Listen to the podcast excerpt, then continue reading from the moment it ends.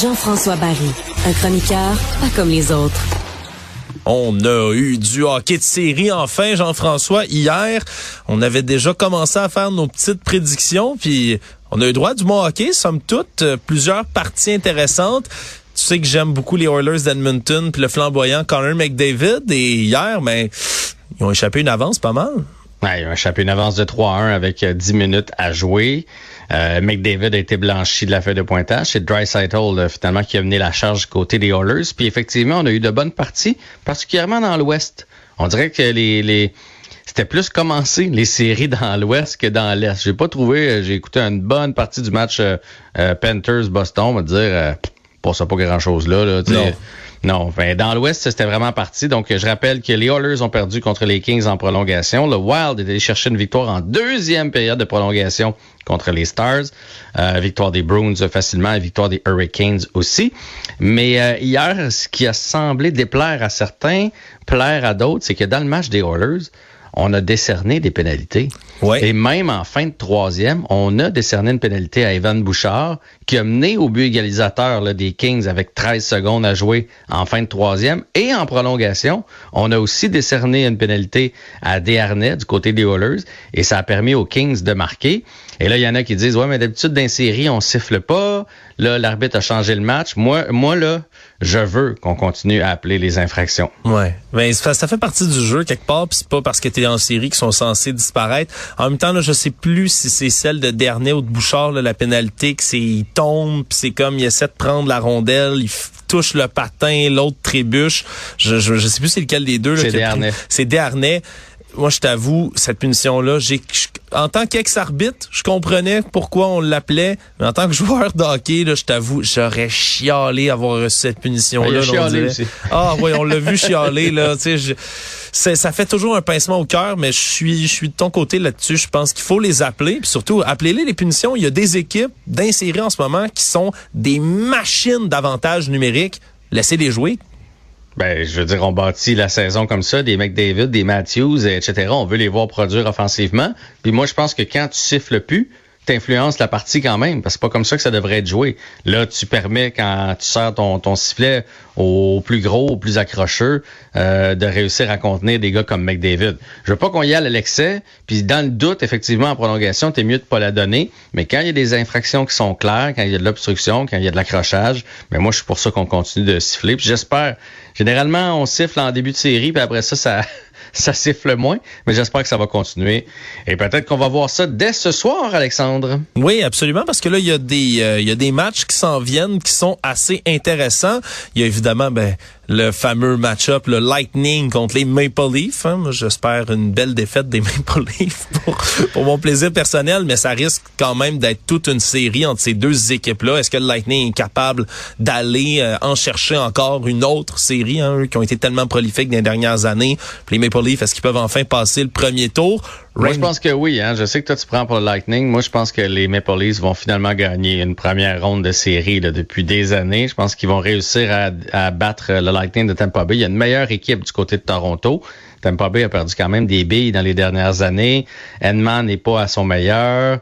Euh, Vasilevski, c'est pas sa meilleure saison non plus. Fait que je pense que les Maple Leafs, si Samsonov tient le coup devant le filet, je pense que les Leafs vont aller chercher cette série-là. Puis euh, ça fait plusieurs fois qu'ils s'affrontent là, ces deux-là. Là. Euh, la tension commence à monter aussi. Oui, il y a de la tension, oui. Mais ça, c'est toujours intéressant pour une série Rangers Devils. là, on est dans la même région géographique, sont d'un bord à l'autre de la rivière. Ça, ça va être intéressant, un maudit à suivre, surtout qu'on a deux équipes assez explosives. Merci.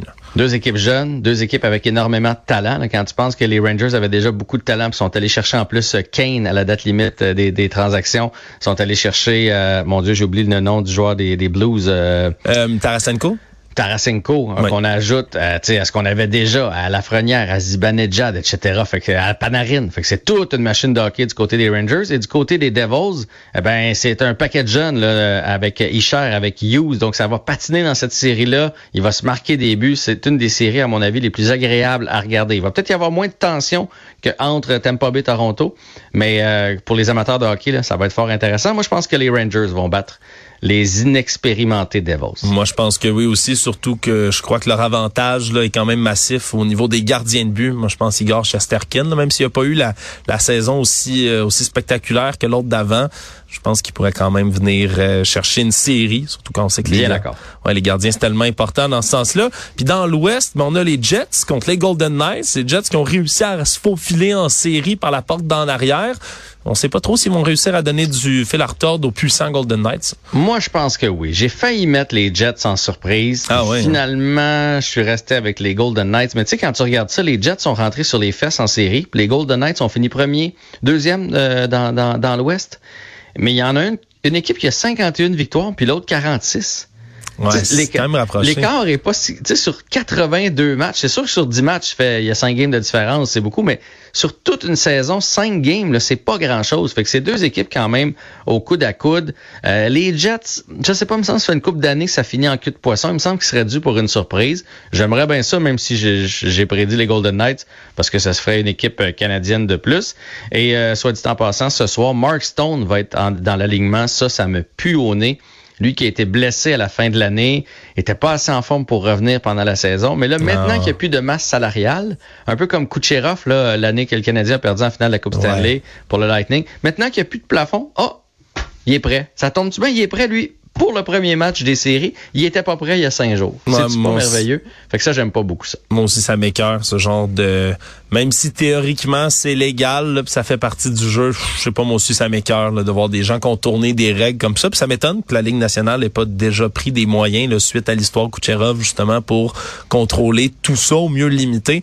Ça n'a pas l'air de déranger personne. Ils, sont euh, ils peuvent tout le faire. C'est un peu ça la, la consigne qu'on a reçue de Gary Bettman. On verra bien ce qui se passe avec les Jets, qui encore une fois, je pense, ont l'avantage des gardiens quand même, là, Connor mm dans les buts. Et pour l'autre série qui reste, ben, c'est les champions en titre hein, qui vont être à suivre. L'Avalanche Colorado contre la toute première apparition du Kraken de Seattle euh, en série. Je sais pas si le Kraken va être capable de passer les, les puissants, euh, les puissantes avalanches, mais ça risque d'être cool à regarder. À mon avis, non. Ils vont peut-être gagner une partie parce que justement, il va, il va y avoir de l'émotion et de la, de fébrilité quand ils vont jouer à Seattle. Mais moi, je prédis ça en 4 ou en 5. Je pense que ça va être une main dans le dos pour euh, l'Avalanche Colorado qui a eu un début de saison difficile, mais toute une fin de saison. Là, ils en série avec beaucoup de momentum. Je pense que la troupe de Nathan McKinnon va faire juste une bouchée du Kraken. Oui, puis euh, rapidement, on s'en était parlé un tout petit peu hier, mais touchons-en, euh, c'est encore c'est tellement important d'en parler. Le contrat de Cole Caulfield, une autre journée qui s'est passée, puis il n'y en a pas de contrat, Jean-François. Qu'est-ce qui se passe? Mais dans le fond, ce qui se passe dans le cas de à mon avis, parce que je suis pas dans les discussions, c'est qu'on est en train de discuter, est-ce qu'on fait un contrat pont donc de quatre ans, qui l'amènerait à son autonomie, puis là, le Canadien devrait le signer avant de le perdre pour rien ou avant qu'il, tu sais, comme, comme on fait avec tous les joueurs euh, qui vont être euh, joueurs autonomes, parce que là, il est, joueur autonome, mais avec restriction, donc il nous appartient encore. Mais on voudrait pas une offre hostile comme est arrivé à Kotkaniemi, là. Fait que, donc, on va, on va le régler, ça, c'est sûr. Mais à mon avis, c'est 4 ans ou c'est 8 ans, comme ça a été le cas pour plusieurs. Là, si, si tu l'engages pour 8 ans, ben, tu le signes jusqu'à temps qu'il ait 30 ans. Donc, tu passes même son autonomie, comme ça a été le cas pour Suzuki.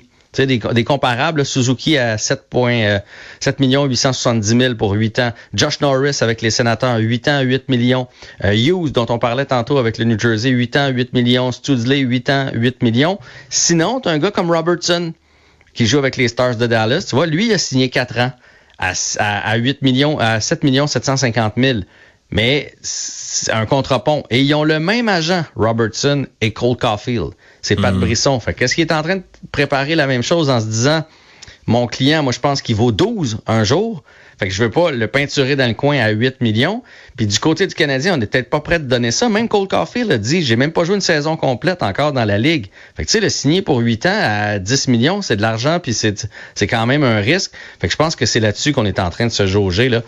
Mais on s'entend que c'est la prochaine tête d'affiche du Canadien de Montréal. Fait qu'ils ont le gros bout du bâton, le, le, clan Caulfield. Ouais, puis moi, écoute, je pense que du côté des amateurs, de l'organisation du clan Caulfield, tout le monde veut qu'il reste à Montréal. Faites juste signer la maudite feuille, que tout le monde ait le cœur net. C'est tout ce que je demande, Jean-François, en ce moment.